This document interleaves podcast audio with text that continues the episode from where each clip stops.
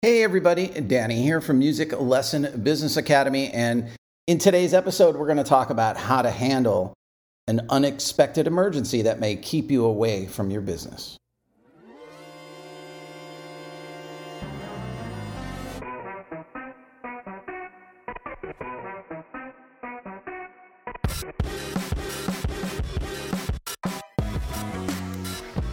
This is Music Lesson Business Academy the podcast that's all about how to grow your music teaching business. Hey everybody, Danny here. Welcome back to another episode. Sorry for the echoey audio. I'm just recording right onto my laptop.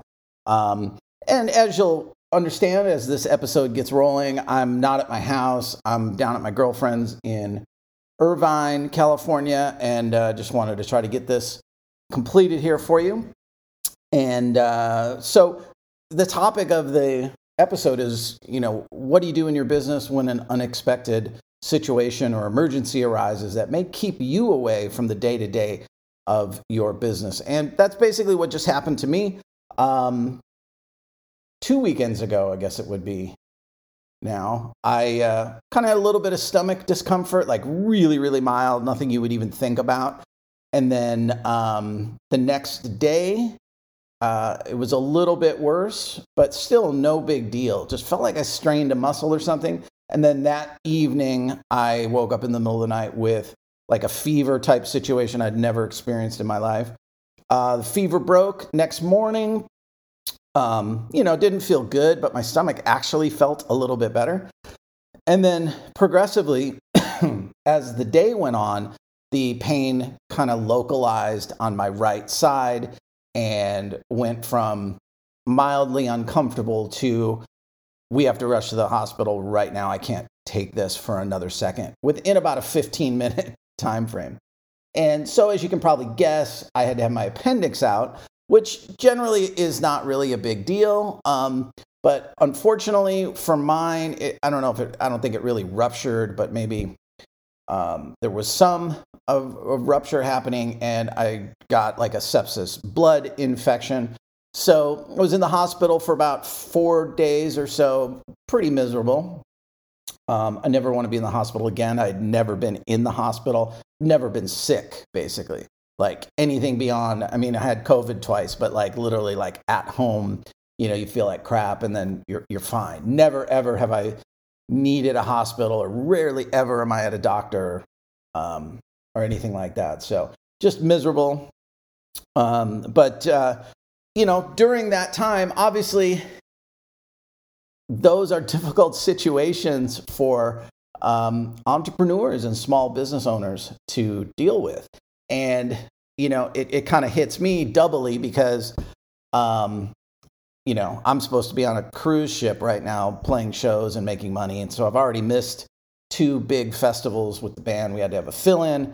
I'm missing these cruises. I probably will not be stamina wise at a level where I could play this coming Saturday. I'm recording this on a Tuesday. I have a show here in LA on Saturday. So I probably can't really be ready for that, in all honesty.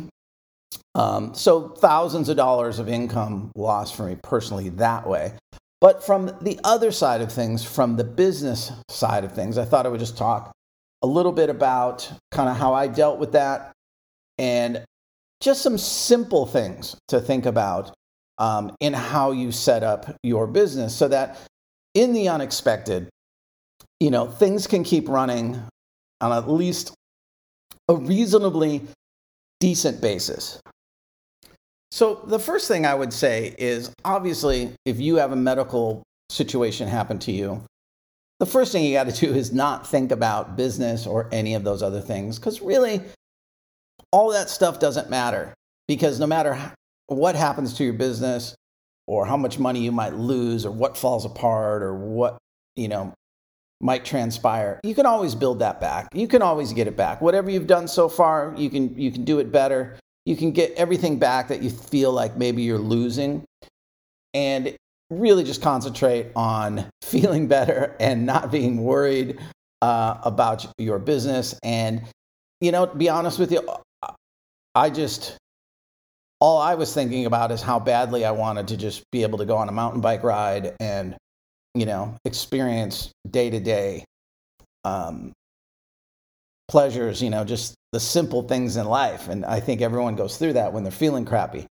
And, um, you know, luckily for me, over the years, we've put our business together in a way where the day to day basically was something that I had removed myself from as much as humanly possible.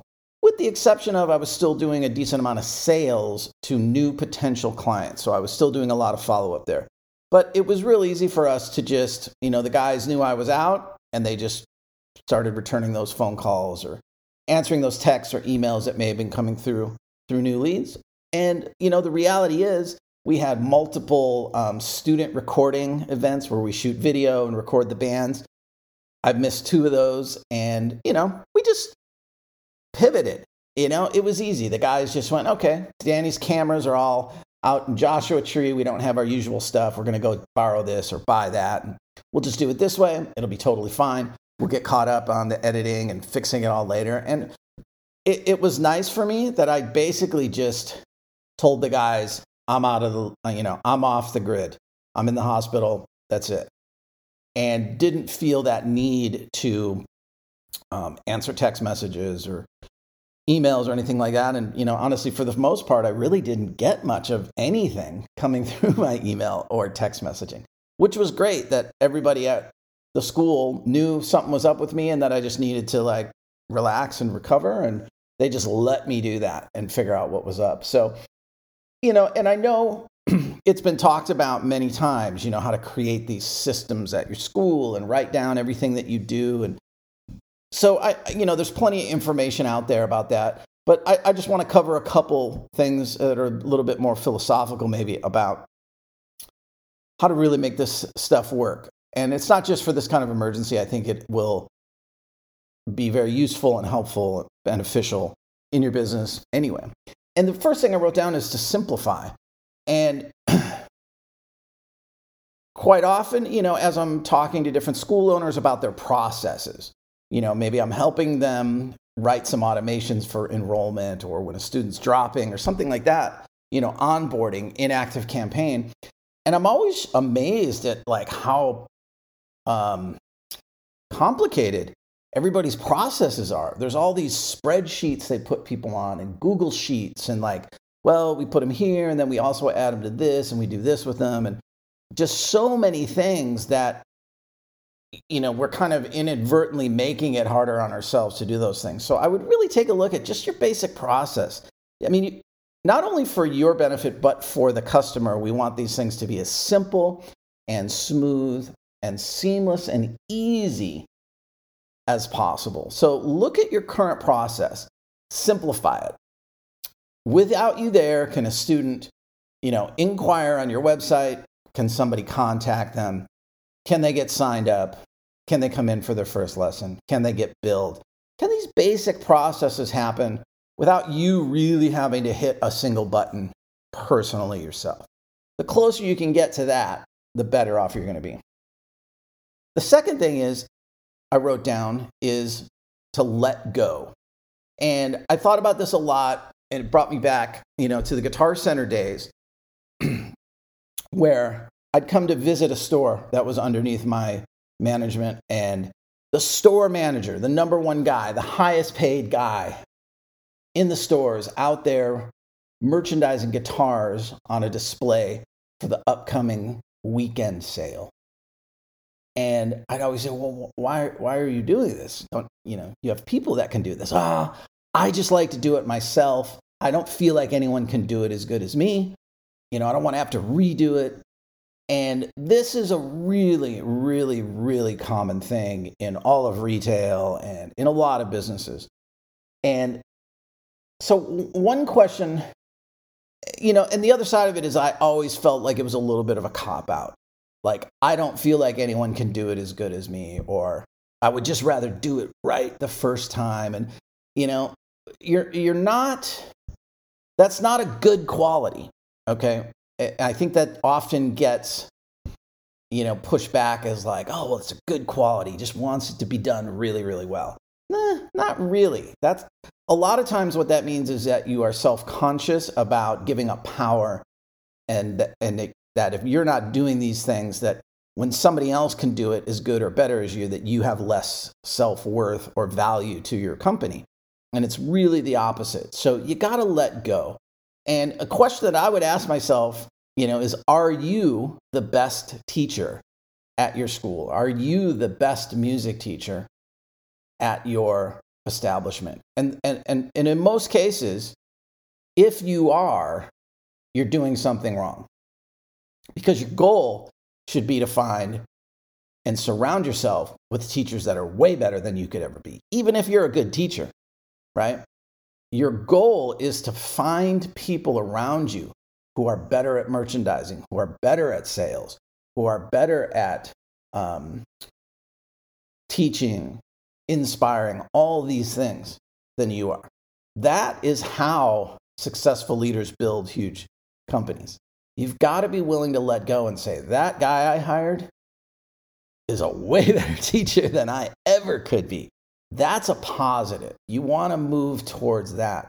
And the more that you have that mindset, the easier it is for you to be gone, even if it's not a, uh, you know, an emergency, but to be gone for a couple weeks and not answer an email. You know, obviously it's different. You know, when I go on tour on the band, obviously I'm available. I can answer texts. And I am doing work. I'm purposely doing work when I'm out there doing those things. I'm not really on vacation. But, you know, in this case, you know, I just told everybody, I'm not, I'm out. Don't, don't ask me anything. Whatever it is, handle it. And to be able to do that is, is very uh, empowering. Third thing I wrote down is to train and delegate. Find what people are great at and then expand upon that.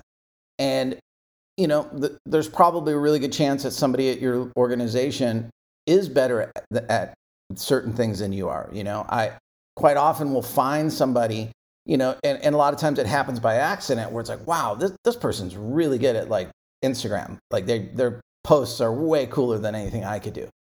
And, you know, there's two ways you could go. You could go, well, I'm going to learn how to do it and do it better.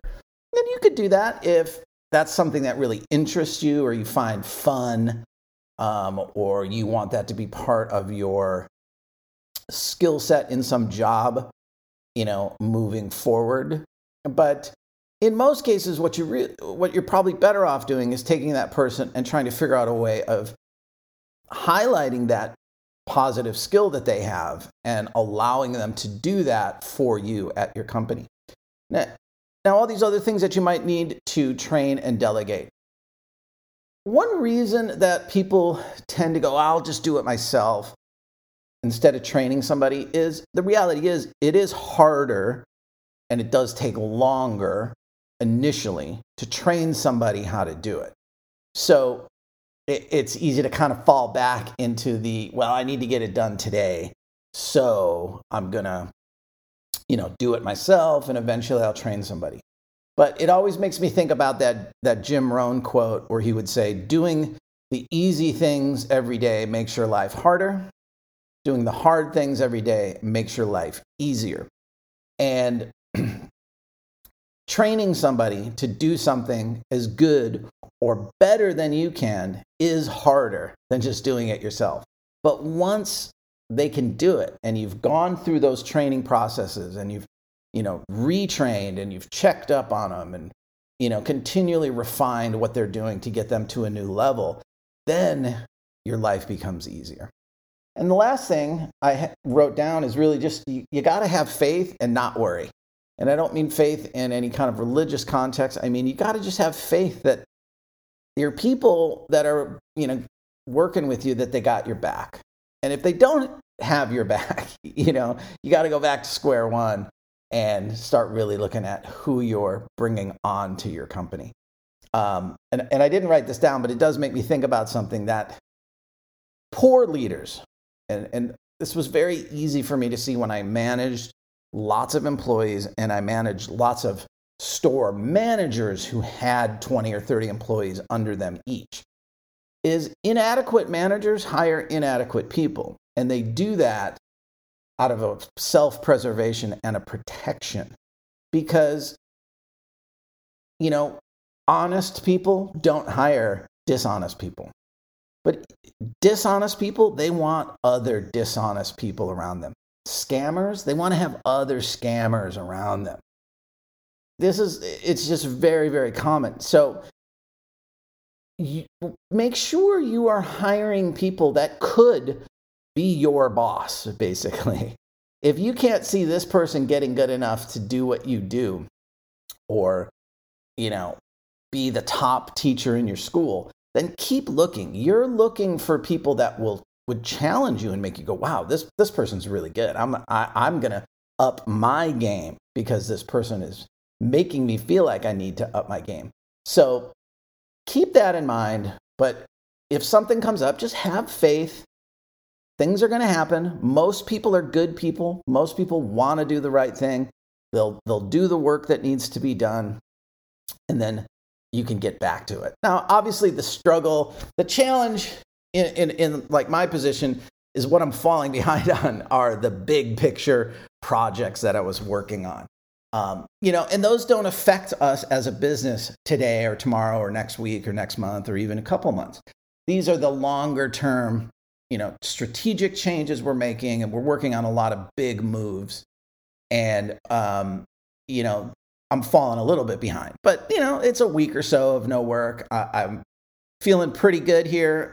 Certainly, where I can sit on a laptop and do a bunch of work, which is primarily a lot of what I do. So I should be back to that pr- pretty soon here, and uh, you know, get motivated to want to get stuff done. I'm definitely really antsy, very antsy today. I, I'm the worst possible thing for me is to kind of just sit in a spot and do nothing. And, you know, I have so many things that I want to still accomplish that it's very hard for me to just kind of relax in that way. You know, I like to relax after I've like really like put in a big day. You know, like I can relax after I've accomplished a lot of things. I can go on vacation and relax because, you know, I feel like I've earned it. But it's real difficult for me to just kind of sit around and wait um, so, you know, that's probably psychologically the hardest thing for me from something like this. But like I said, I'm getting back to it. So I hope some of those thoughts um, and ideas help you out, and we'll talk to you soon.